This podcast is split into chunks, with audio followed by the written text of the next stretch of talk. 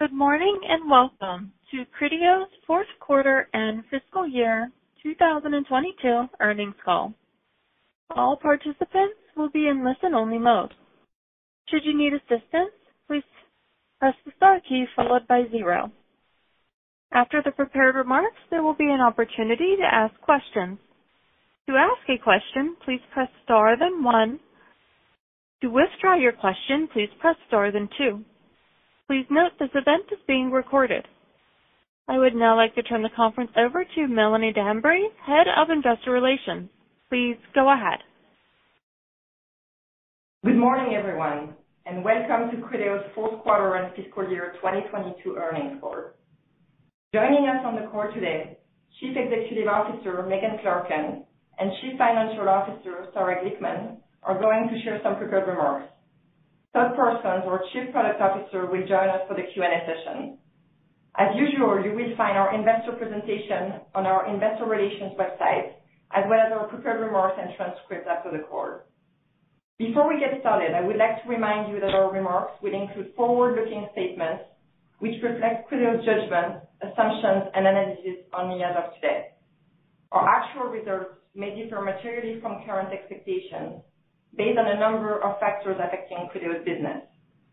Except as required by law, we do not undertake any obligation to update any forward-looking statements discussed today. For more information, please refer to the risk factors discussed in our earnings release, as well as our most recent Forms 10-K and 10-Q filed with the SEC.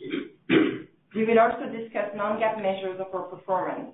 Definitions and reconciliations to the most directly comparable GAAP metrics are included in our earnings release published today. Finally, unless otherwise stated, all growth comparisons made during this call are against the same period in the prior year. With that, let me now hand it over to Megan. Thanks, Melanie, and good morning, everyone. It's been a few months now since we saw many of you at our Investor Day. The event gave us the opportunity to unpack our business, share more about the growth opportunity in front of us, and demonstrate how we've de-risked our business from the third-party cookie deprecation challenges facing the industry.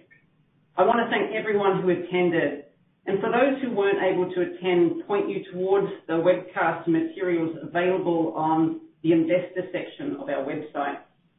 At our Investor Day, we explained the commerce media opportunity that we're focused on. Commerce media is the fastest-growing media channel today and an opportunity that Criteo is poised to capture. Today, we're recognized as a clear leader in commerce media, and we believe we're in a unique position to lead this next wave of digital advertising. Criteo is the commerce media platform for the open internet and the obvious choice to complement Amazon for brands looking to advertise to consumers at the digital point of sale across multiple retail media networks. As we explained during our Investor Day event, retailers have been early adopters of commerce media, and they refer to this as retail media. They're setting the scene. With their logged-in first-party data, their quality shopper audiences, along with our ability to provide real-time closed-loop measurement, brands are moving ad budgets rapidly in their direction. And retail media is expected to capture one in five digital ad dollars by next year. The first-mover advantage we've built around retail media, the retail network that it creates, and the scale of valuable commerce audiences we can deliver to brands and agencies form the foundation of our strategy. Meaning to reach commerce audiences across the open internet is only possible with access to shopping data at scale, which comes with deep integrations and trusted relationships with retailers. Retail media is a powerful growth engine for us, and our focus now is to accelerate. Over the past year, we've grown our client footprint to 175 retailers and close to 1,800 brands. No other player matches that footprint, and we've only just begun. We've entered new retailer verticals, including delivery services and new geographies, particularly in APAC. We're winning new clients at a rapid pace because we offer one integrated self-service platform for all ad formats and demand sources, allowing retailers to manage their entire retail media business at scale. Over the past three months alone, we've won, renewed, or expanded our partnership with half of the top 10 U.S. retailers. We continue to build long-term relationships with our retailer clients, as evidenced by our multi-year partnership with Target's Roundel Retail Media Network, and we're proud to play an increasingly important role in their overall growth strategy. We also expanded the scope of our partnership with Walmart to include multiple ad formats on-site and off-site in Mexico. Importantly, several large retailers, including Lowe's, recently dropped other providers to work with Criteo exclusively as they continue to scale their retail media networks and look to our capabilities to help them to accelerate. In Q4, we also won new contracts with leading U.S. and European retailers in the grocery, ag retail, and health and beauty sectors. In addition, we won our fourth retailer in Japan, where we're actively capitalizing on cross-selling opportunities. This momentum has carried into 2023, and we look forward to announcing some of our most recent exciting wins more formally over the coming weeks. Our success is evidence of our superior offering. Our clients continue to inform our product roadmap as we're evolving our capabilities in lockstep with their needs. Our number one priority is to win with retailers, to bring the best retail media solutions to them, and to expand our leading position in retail media enablement and the acquisition of Commerce Audiences, the highest quality audiences on the Internet. With retailers representing the large majority of our business, we have significant potential for growth within our existing client base alone. We have the uh, potential to triple our retail media footprint by extending our retail media monetization solutions to our largest retailer clients that currently only use us for performance marketing capabilities today. Um, as those retailers extend into retail media, our platform is there for them. With our unique access to commerce data at scale, deep integration with retailers, differentiated technology, a world-class team, and R&D powerhouse, we've created a competitive differentiator in our business. And in light of our growing momentum, we've now taken actions to accelerate our plans by shifting more highly experienced engineering resources, doubling the size of our existing team to concentrate on the rapid deployment and scale of our Commerce Max Demand-Side Platform, or DSP, and to continue to bring more features and capabilities to market faster for our retail media clients. This includes leveraging our advanced commerce-focused AI, it's our secret sauce, to drive powerful performance capabilities across retail media. Our goal is to help retailers take further advantage of their media opportunity and to solidify our leadership position for years to come. We have one of the largest concentrations of R&D talent in the ad tech industry, aside from the walled garden platforms, and we're continuously focused on ensuring proper resource and investment allocation to our priority growth areas. Thanks to our efforts to pivot our business towards these high-growth areas, we ended the year with non-retargeting solutions representing now close to half of our business in Q4, compared to 32% a year ago. This is an important milestone in our transformation and in line with what we said that we'd do. We're ready to take Criteo to the next level and unlock further our massive $110 billion market opportunity. Now, let me highlight some of the 2022 achievements, which puts us in a favorable position to gain share in 2023 and well into the future. What we've called our say-do ratio remains extremely high.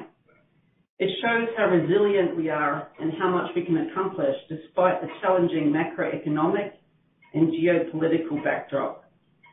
First, we're delivering on the promise of the Commerce Media Platform. We unveiled the full suite of Commerce Media Platform solutions, and we soft launched our Commerce Max DSP, where our retail media and programmatic capabilities converge. Commerce Max is a game changer for brands and agencies. It gives them one entry point to access premium retail media inventory on-site and open internet supply off-site with closed loop measurement while leveraging unique first-party audiences built on real shopping behaviors. Retailers are excited to adopt Commerce Max to increase their revenue and traffic.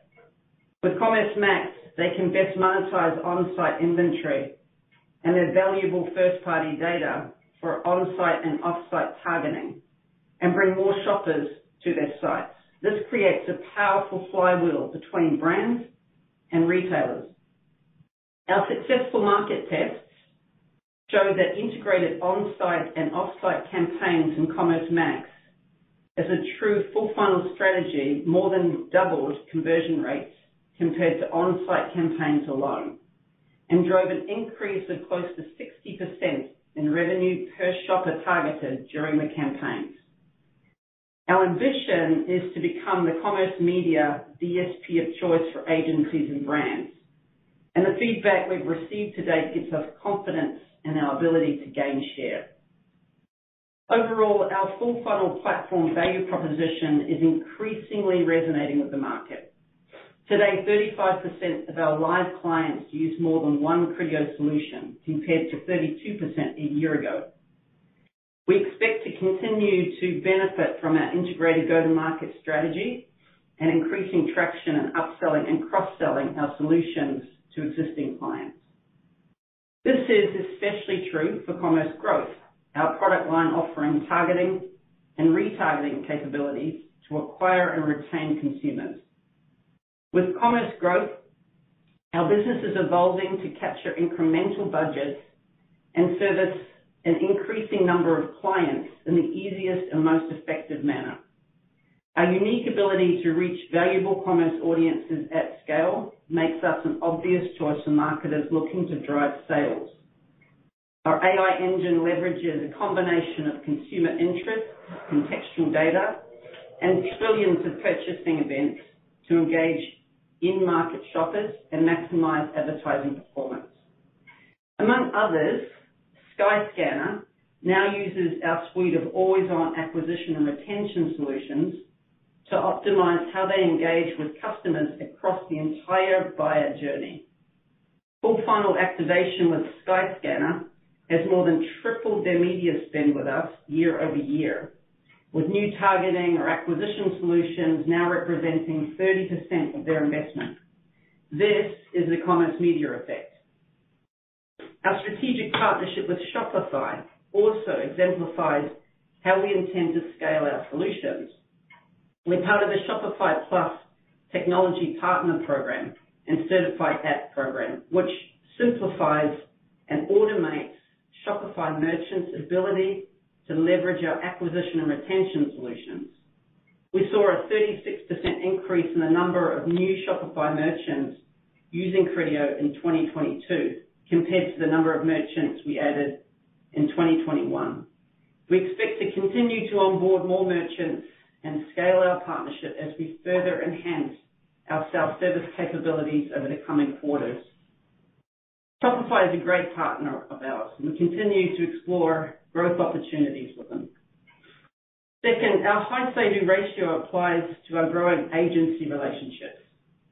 Agencies drove about two-thirds of our growth in media spend in 2022, excluding IPONWEB. 34% of our media spend is now activated through agencies, compared to 29% a year ago. In addition to our global strategic partnership with GroupM, we're excited to have signed a three-year partnership with another major holding agency in the U.S. to accelerate the demands of our retail media and commerce audiences. In addition, we're very pleased to have renewed and extended our global deal with Ascential and its world-class e-commerce businesses with a multi-year commitment. As part of our partnership, Ascential's advertising partners can now access advanced commerce insights and analytics in real time, greatly enhancing their ability to drive performance.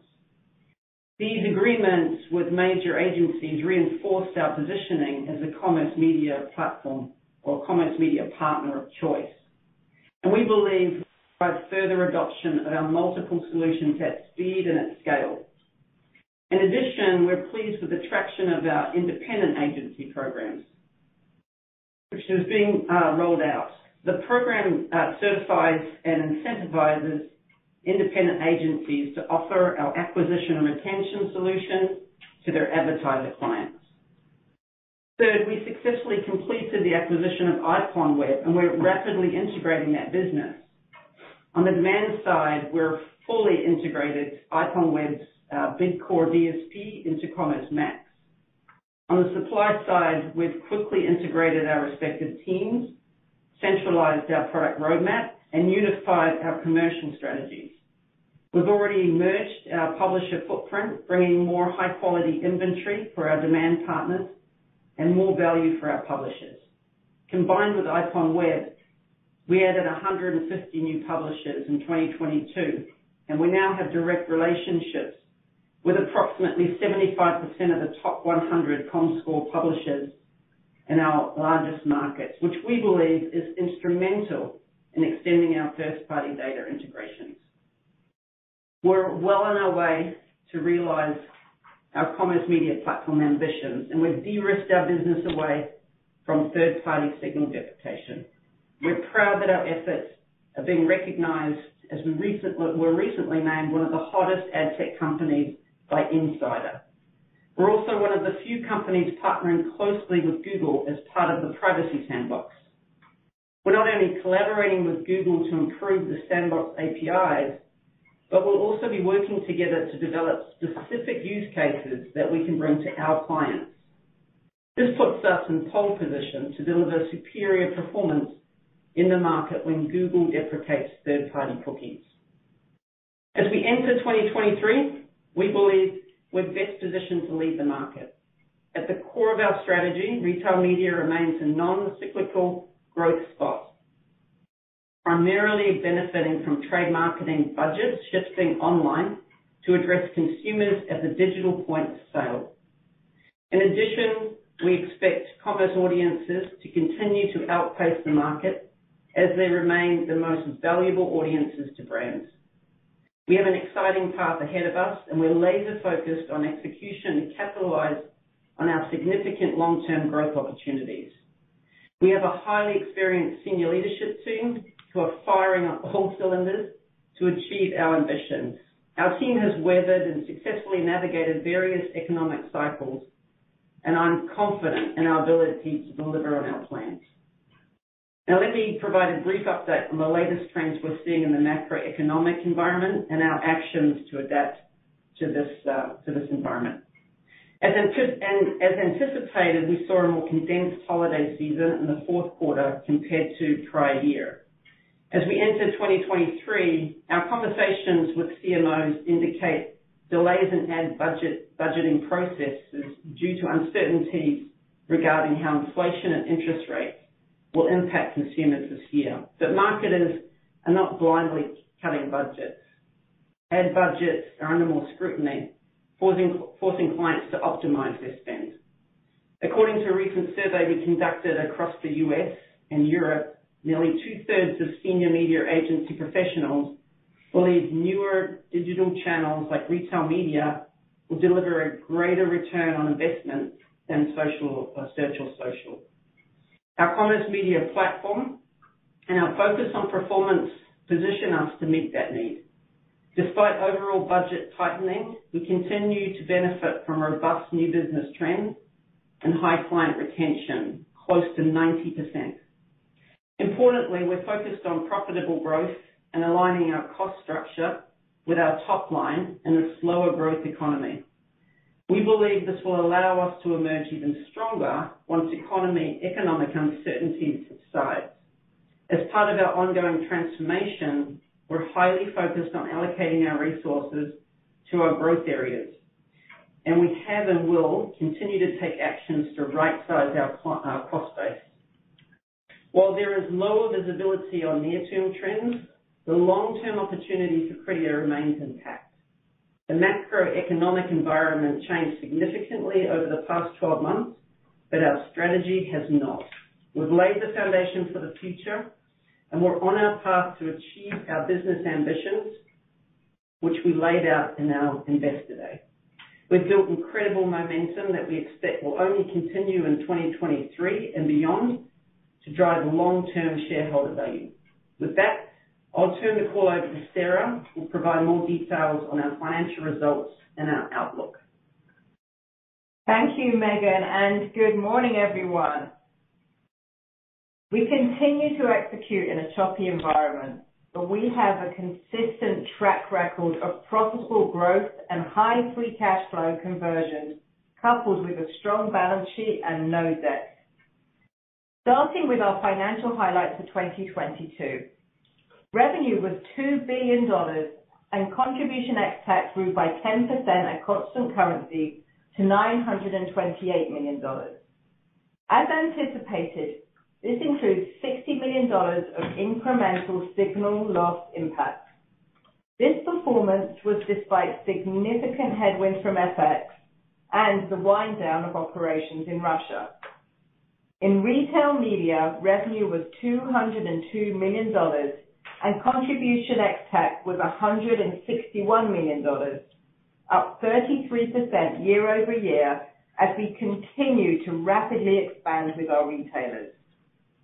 In marketing solutions, revenue was $1.8 billion and contribution ex-TAC was $750 million, with commerce audiences up 26% at constant currency, offsetting lower retargeting. We delivered an adjusted EBITDA margin of 29%, including planned growth investments and the dilution from our IPONWEB acquisition. We also delivered record free cash flow of $200 million and an adjusted EPS of $2.76, including five months of contribution from IPONWEB. Turning to our fourth quarter performance. Revenue was $564 million and contribution ex-TAC was $283 million. This includes a year-over-year headwind from weaker foreign currencies of $21 million. At constant currency, Q4 contribution ex-TAC grew by 10.4% on top of strong performance with 11% growth in Q4 2021. This includes organic contribution ex-TAC down to -2% and the contribution from IPONWEB. Our organic performance was driven by marketing solutions down 7% year-over-year, with lower retargeting down 13% and commerce audiences up 22%. This was partially offset by robust growth in retail media, up 23%. As expected, we continue to see a top-line shift away from legacy retargeting.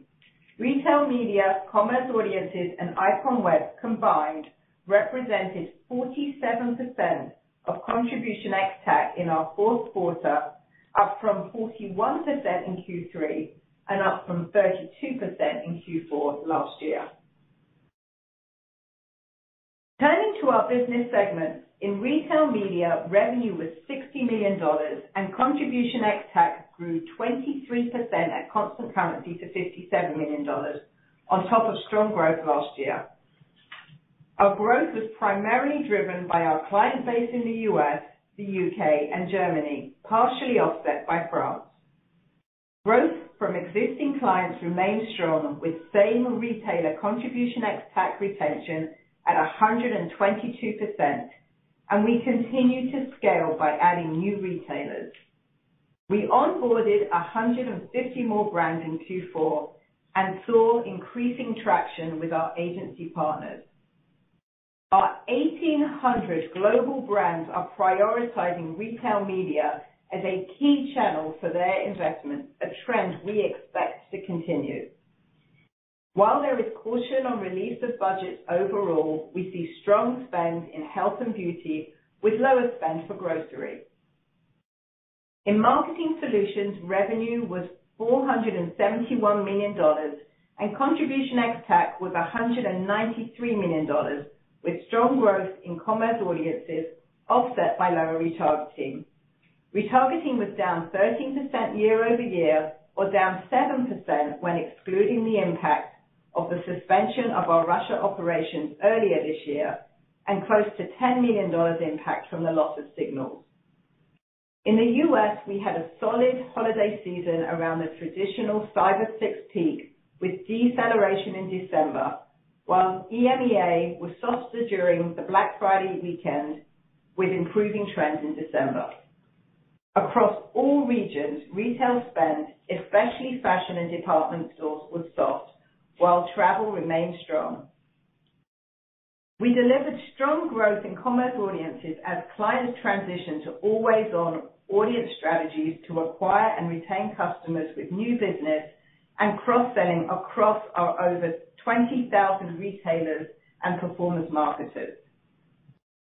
IPONWEB was flat this quarter on a standalone basis, reflecting strong growth for our supply-side platform or SSP, offset by softer media trading trends and traffic, particularly in December.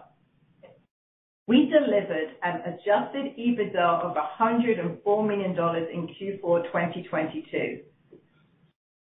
Non-GAAP operating expenses increased 2%, including targeted growth investments in sales, R&D, and product talent, partially offset by cost reduction actions as we reduced discretionary spending and paused most hires. We benefited from lower bad debt expense as a result of strong cash collections. Moving down the P&L, depreciation and amortization increased 26% in Q4 2022, and share-based compensation expense increased to $22 million, including $11 million related to treasury shares granted to IPONWEB's founder as part of the acquisition. Our income from operations was $49 million, and our net income was $16 million in Q4 2022. Our weighted average diluted share count was 61.9 million. This resulted in diluted earnings per share of $0.25 and adjusted diluted EPS of $0.84 in Q4 2022.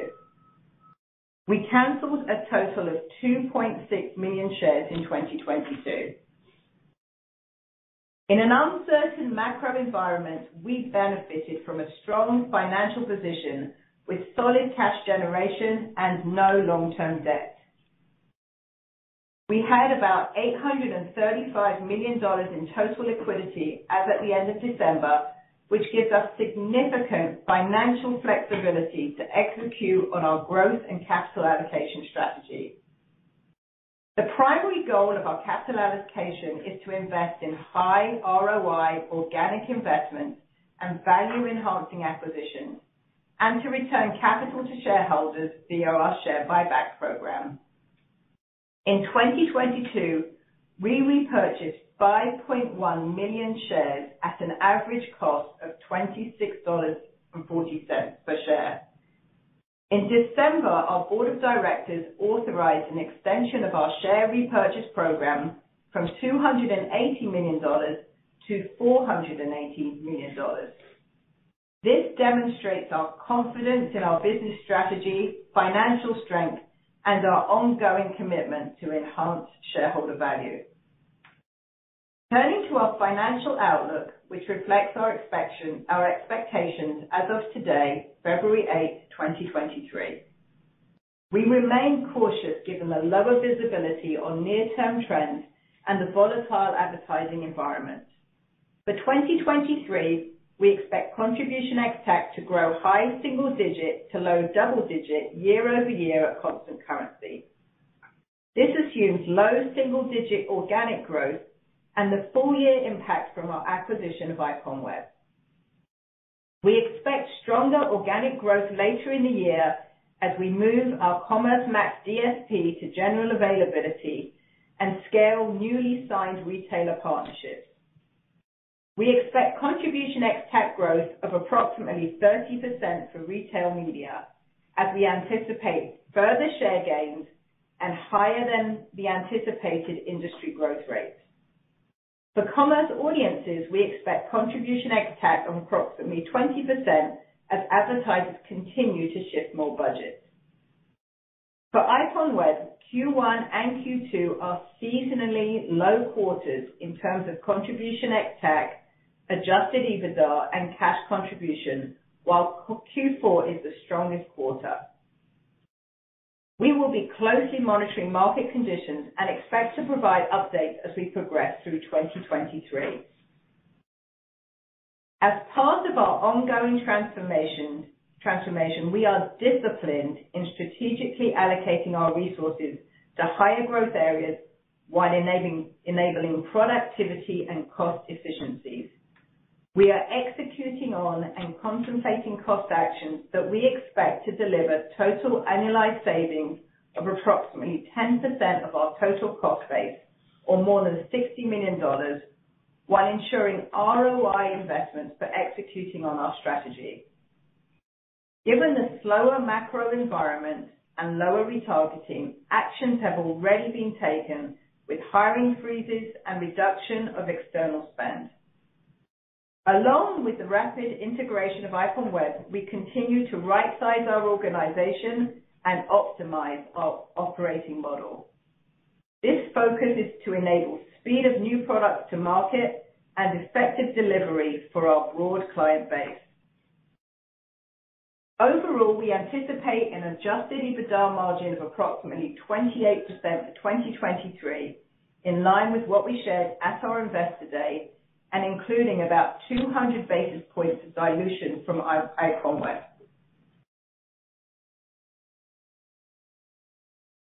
This includes the increased cost due to the full year impact of the IPONWEB business. We expect to realize cost efficiencies over the course of the year, largely offsetting wage inflation and the annualized impact of our 2022 growth investments. We expect a normalized tax rate of 28%-30%, and we expect CapEx of about $90 million related to the planned renewals of our data centers as we transition to a more cost and energy efficient data center architecture, and we expect free cash flow conversion rate of about 45% of adjusted EBITDA. For modeling purposes, we assume a flat number of shares outstanding in 2023. For Q1 2023, we continue to be cautious given the impact of a slower macro environment on consumers, our clients, and more conservative ad budgets. Spend from large retailers and brands was lower in December, and this continued through their fiscal year-end in January. While early days, we're encouraged by new budget unlocks in February. Overall, we expect Q1 contribution ex-TAC of $210 million-$216 million, growing by 5%-7% in constant currency.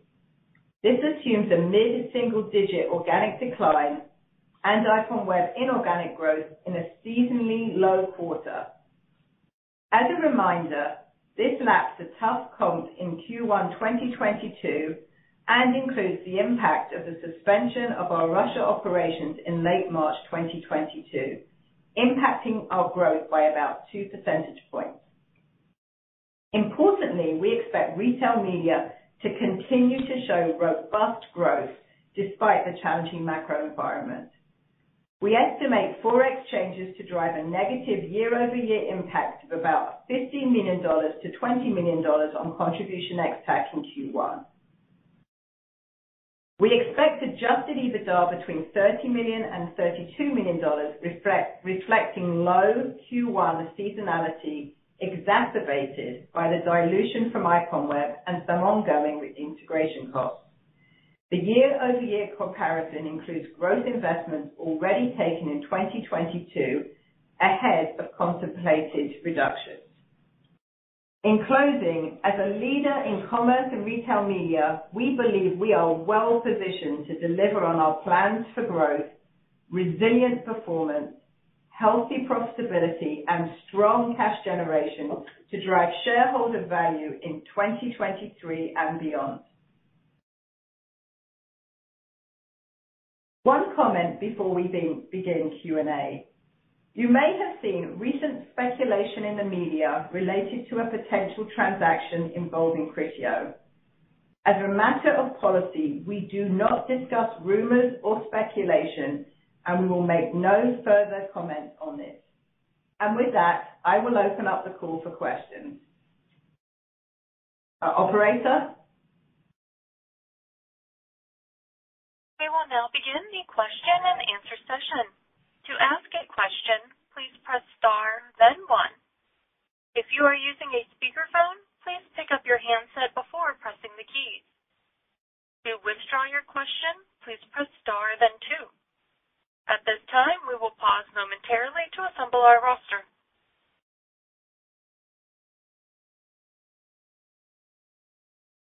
And our first question will come from Ygal Arounian of Citi. Please go ahead. Hey, good morning, everyone. Um, thanks for taking the questions. I guess uh, a couple of uh, retail media questions.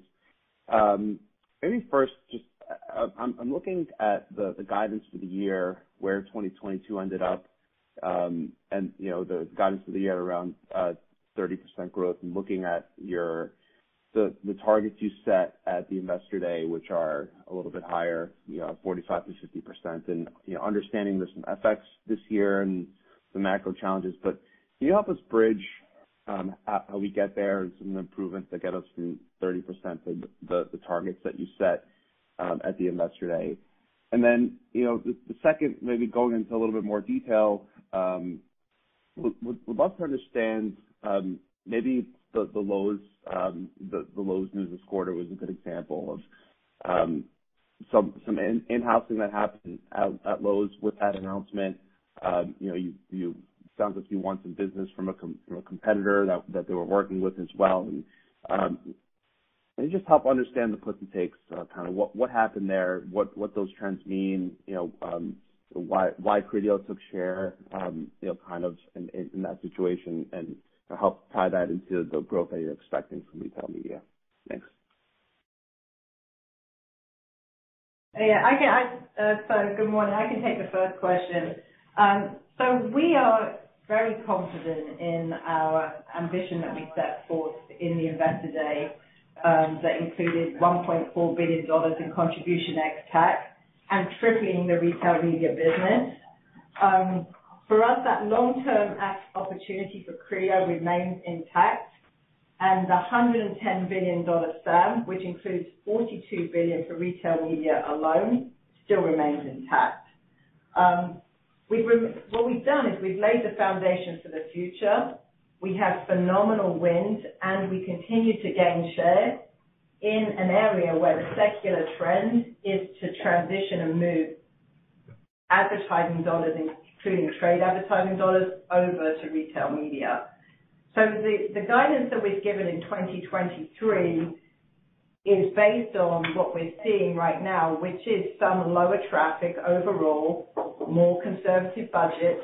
But we anticipate that that will be temporary in terms of the continuing advertising recession, if you will, in 2023, and that will continue to progress to more spend coming through the Commerce Max DSP as it comes to general availability in the summer. Uh, so that's the way that we've modeled our 2023 expectations, and we continue to win new logos. We continue to drive much more business, um, including uh, new formats through our retail media um, business, and we anticipate that we'll continue to be absolutely on track for our 2025 uh, long-term targets. Hi, Ygal. I'll I'll take uh I'll take the second piece, which is around the Lowe's relationship. We're thrilled to um to um have uh have uh secured the Lowe's contract and in fact um uh uh be part of their future. And the fact that they dropped other partners to work with us is testament to the work that we do with them, the performance that we generate for them, and the technology that we provide. Um they have increased internally their teams that manage the selling, the sales to their brands. You can imagine they have a sales force already. and they've uh, increased that to account for the growth in sales they'll anticipate from retail media. And that we should expect from, you know, any large retailer, is that as retail media gets bigger for them, while Criteo provides the technology and uh, um, and a portion of the sales, they have an internal sales team, and they have other capabilities that they'll continue to grow to be able to meet the growth of their overall uh, retail media business. Uh, in terms of the actual pieces that we provide to Lowe's, um, I'll have uh I'll have Todd just take you through a couple of um, highlights there.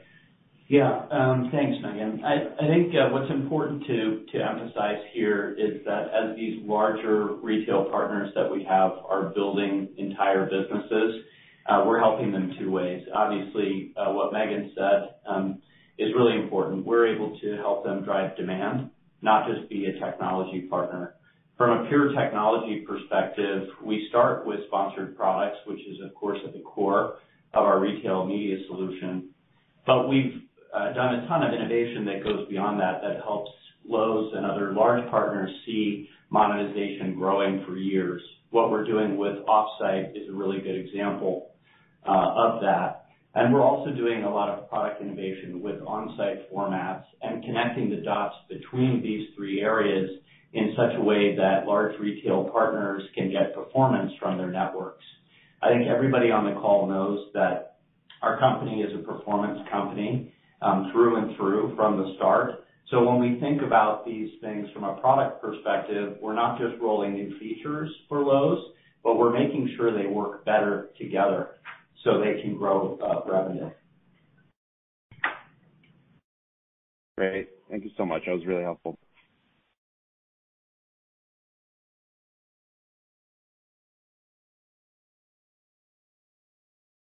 The next question comes from Mark Kelley of Stifel. Please go ahead. Hey, good morning. Thank you very much. Um, can we just maybe go through, uh, you know, just the current environment? I think, you know, Q4 came in a bit better than you were expecting. Um you know, and I appreciate the comments about December kind of tracking weaker and that carrying through to January. Um, but I guess, can you maybe just describe how your conversations go with, you know, your agency partners, and and brands? Is it, you know, they're not giving you enough visibility kind of when you start the quarter, but as the quarter progresses, you know, the conversations just get a little bit more solidified and budgets end up coming through? It's more of just like a wait and see. Is that the kind of the dynamics you're seeing? Just bigger picture. That's the first one. And then uh on the second, my second question is just on the retail media side. You know, I would imagine that in this environment, you know, budgets would shift more towards retail media. But uh Sarah, to your point, you know, traffic is is down a bit with consumers, you know, perhaps pulling back a little bit. Um, I guess uh, those dynamics, I assume, get us to the 30% growth for the year. Is, you know, a key driver just, you know, more eyeballs uh, on retailers' websites? Is that like a, you know, the main driver that would kind of re-accelerate that growth? Thank you. Yeah. Uh, hi, Mark. I mean, I think I think just a couple of comments here.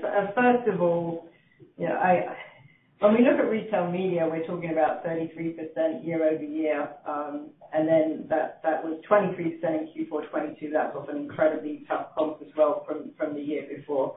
What we're seeing in the discussions is that the retailers, most of their year ends in January. So typically, and we saw this last year as well, the unlock tends to be more around this timeframe in February. Uh, the conversations are all very good conversations, and the conversations with brands have been incredible. Brands absolutely want to shift more dollars over to retail media, but there is an overall caution. So I would say we feel very, very good about the discussions we're having. We feel fantastic about our agency um, partnerships as well. And as Megan mentioned, we just signed a new um, U.S. holdco uh, deal as well. 34% of the media spend is coming from agencies. So when we look at our large retailers, even if they have brand teams, uh, like Lowe's, for example, has a large brand team, all the smaller brands and the tail is coming to us. And for the most part, when we look across our network of 175 retailers, brands brands with the agencies want to unlock that spend across our entire network. So we're seeing this win-win. You know, in some cases, we do everything for the retailer, and we do it incredibly well, and we get fantastic performance. In other uh, customers, we're more of the tech that enables all of that, so we benefit from what Todd talked about in terms of additional capabilities. And we're super excited, as are our customers who are co-creating with us the Commerce Max DSP. We just did a design sprint last week, and we got input from them at the beginning of the sprint and the end of the sprint. We're working hand in hand. So we feel good about the overall dynamics. There is caution as of now related to brand budgets. That's across the board. Uh, and we expect that will continue to unlock as we partner with them and as more of these dollars absolutely we expect to move to the retail media and commerce media space. Thank you very much.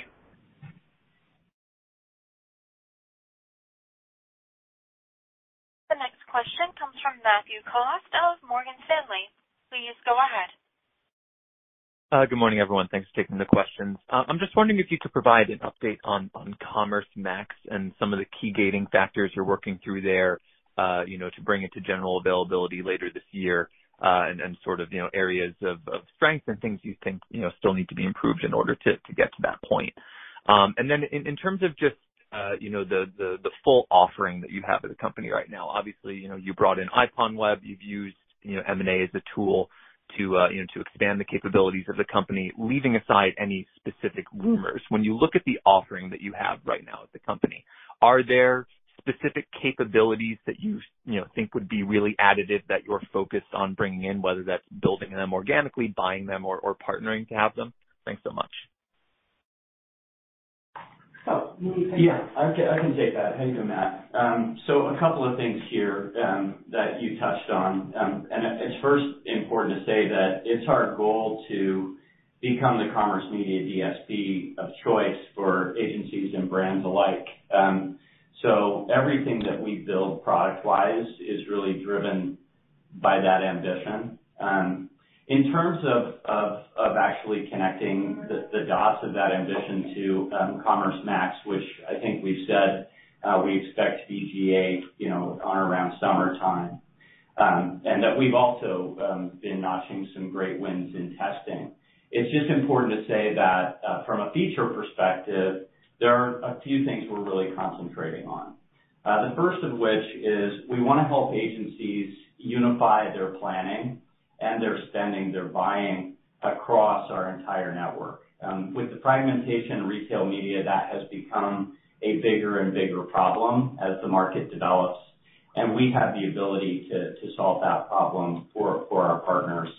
Uh, number two, um, I think, uh, going back to the performance topic that we hit on earlier, uh, because we're able to unify planning and buying across the network, we're also able to apply our legacy performance capabilities in new ways to help those uh, those agencies actually get performance for their brand partners and to help our retailers monetize more effectively, as we said with Lowe's. So there are two things that I just would say you should take away. And one is, you know, planning and buying more effectively across the network as a theme in Max.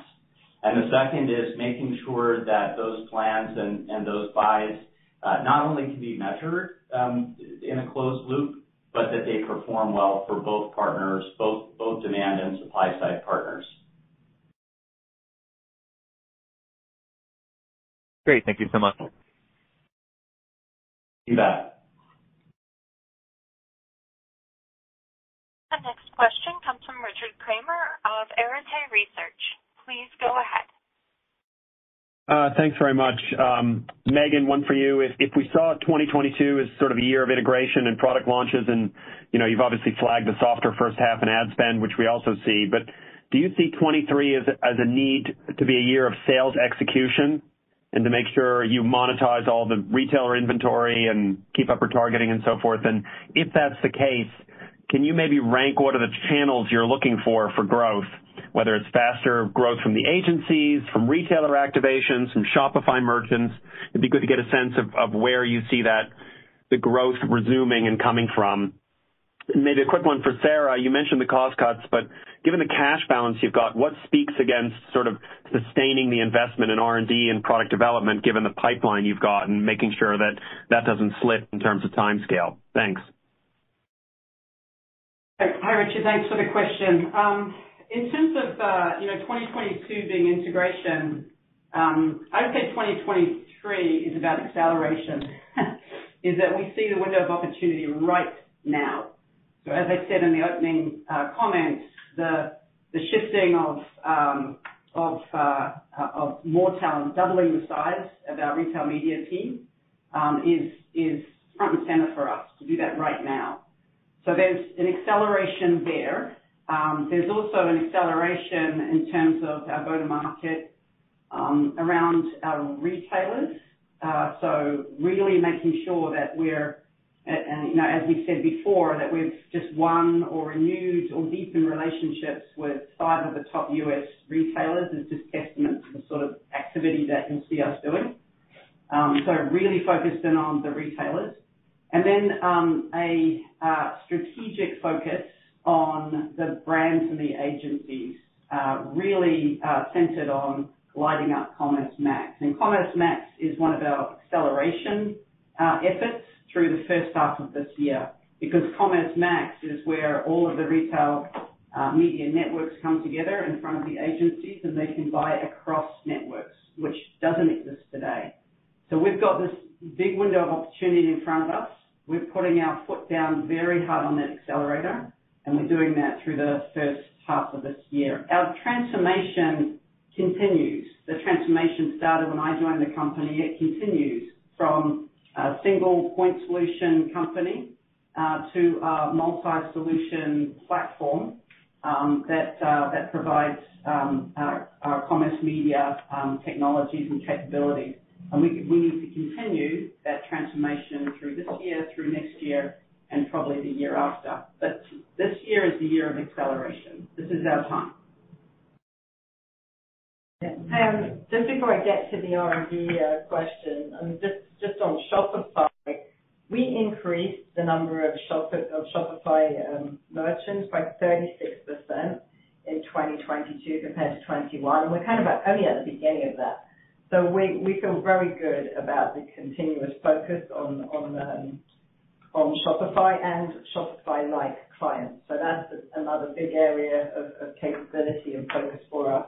Um, for product and R&D, the first thing I'll talk about is the the incredible interlocks that we do between our commercial teams, product teams, and R&D. It's, it's one process, and it's focused on where the ROI are, is and where the dollars are. So that has been, I would say, an unlock in 2022, especially with Brian and Todd McDermott, as well as the IPONWEB team coming in, that we work hand in hand to really ensure that we're delivering. And we're looking at throughput, getting new features to our customers that they want and that they will use or drive revenue. Um, we are continuing to invest in those areas. We just announced a senior new hire in our product team. We've got incredible talent across the board in R&D, which is obviously now being turbocharged along with the IPONWEB team as well. So it's a powerhouse. What we need to do is ensure that we continue to invest in that to unlock more capabilities faster and to continue to drive performance. So it's not a massive increase in investment that we need. It's ensuring that the powerhouse of 975 engineers in our company are really driving to ensure that they they uh, deliver uh, not only for our existing clients, but for the new areas that we're focused on. Okay. Thanks. Thanks, folks.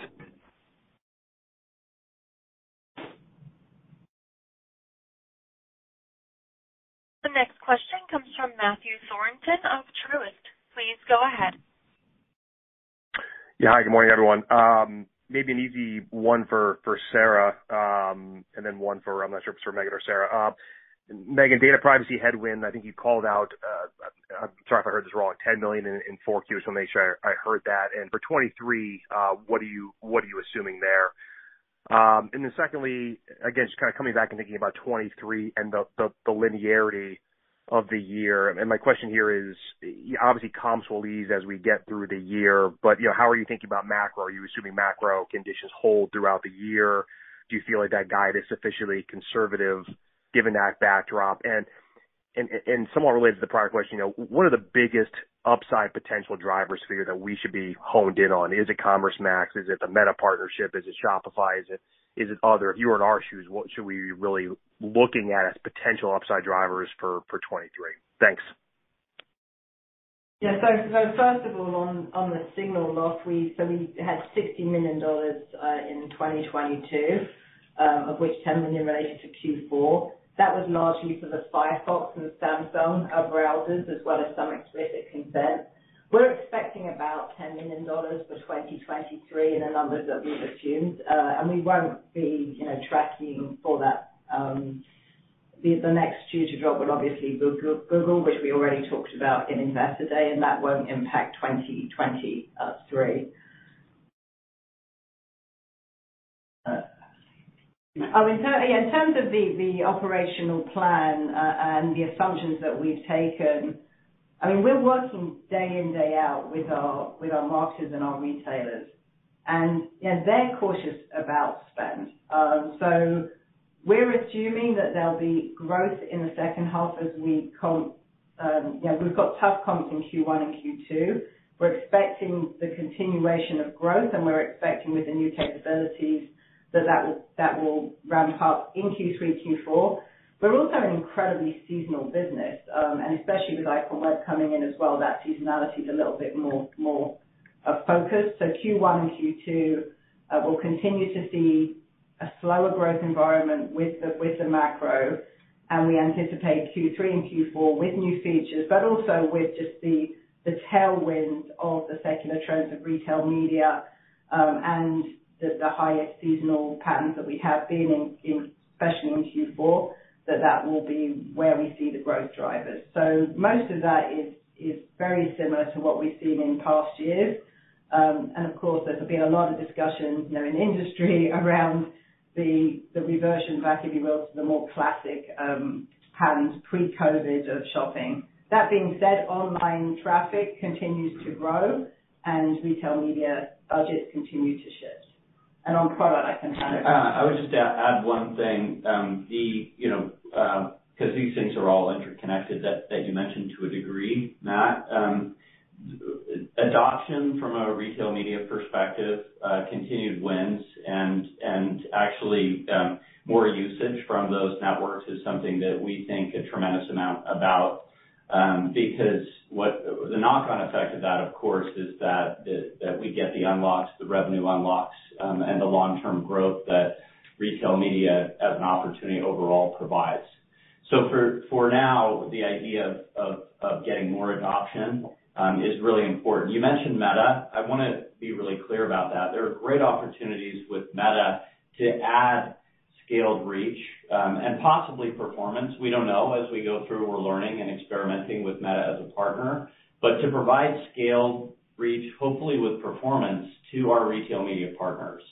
So when you think about something like Meta, I would say Um, two things. One is it's the biggest world's biggest logged in audience. Uh, and with that, you know, that prevent that provides a ton of scale for us to use, but especially as an extension of the work that we're doing with our retail partners. Uh, it also adds to what we're doing with Shopify customers and our performance business, as we've talked about before.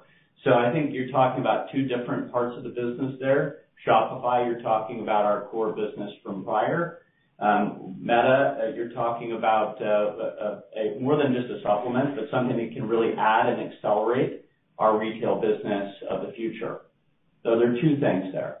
Hopefully, that helps. Great. That's helpful. I'll jump back in the queue. Thanks, everyone.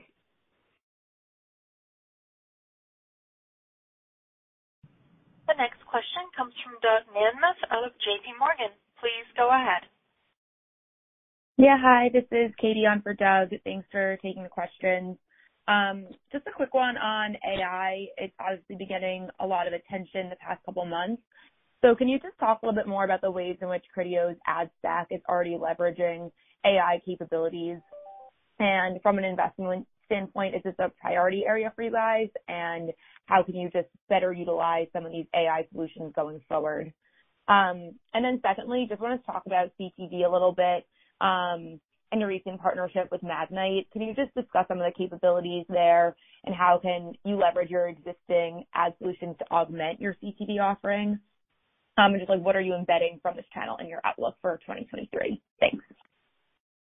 Thanks, Katie. Um, Todd's scratching to answer your question. Well, the reason I'm scratching is because, um you know, ChatGPT, Um, you know, LaMDA coming and so forth, have really uh, helped people understand better um, what Criteo has done with predictions using AI for years.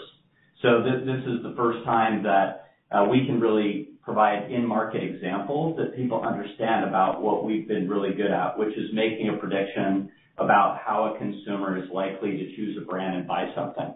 Okay, so it's just important to say that the the new libraries and the new um, applications that are out there um, are things that we, um, you know, have a very good understanding with, and we look to incorporate.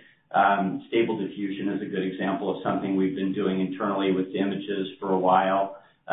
Obviously, you know, those applications are all only as good as the underlying collections of data that they read.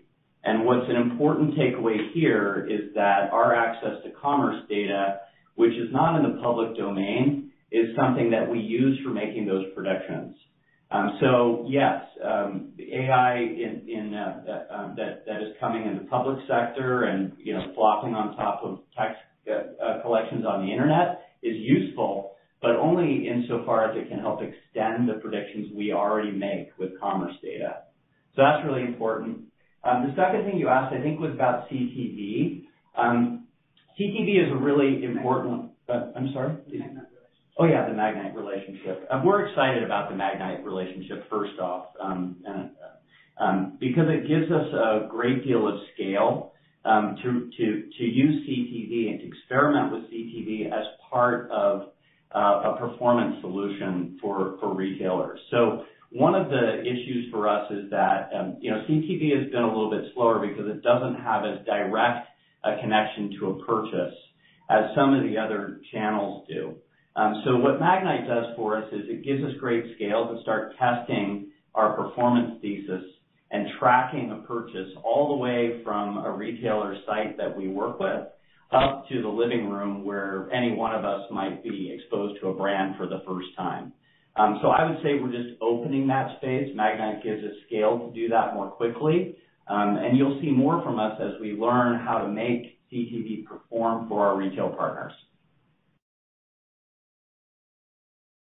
That's helpful. Thanks. You bet.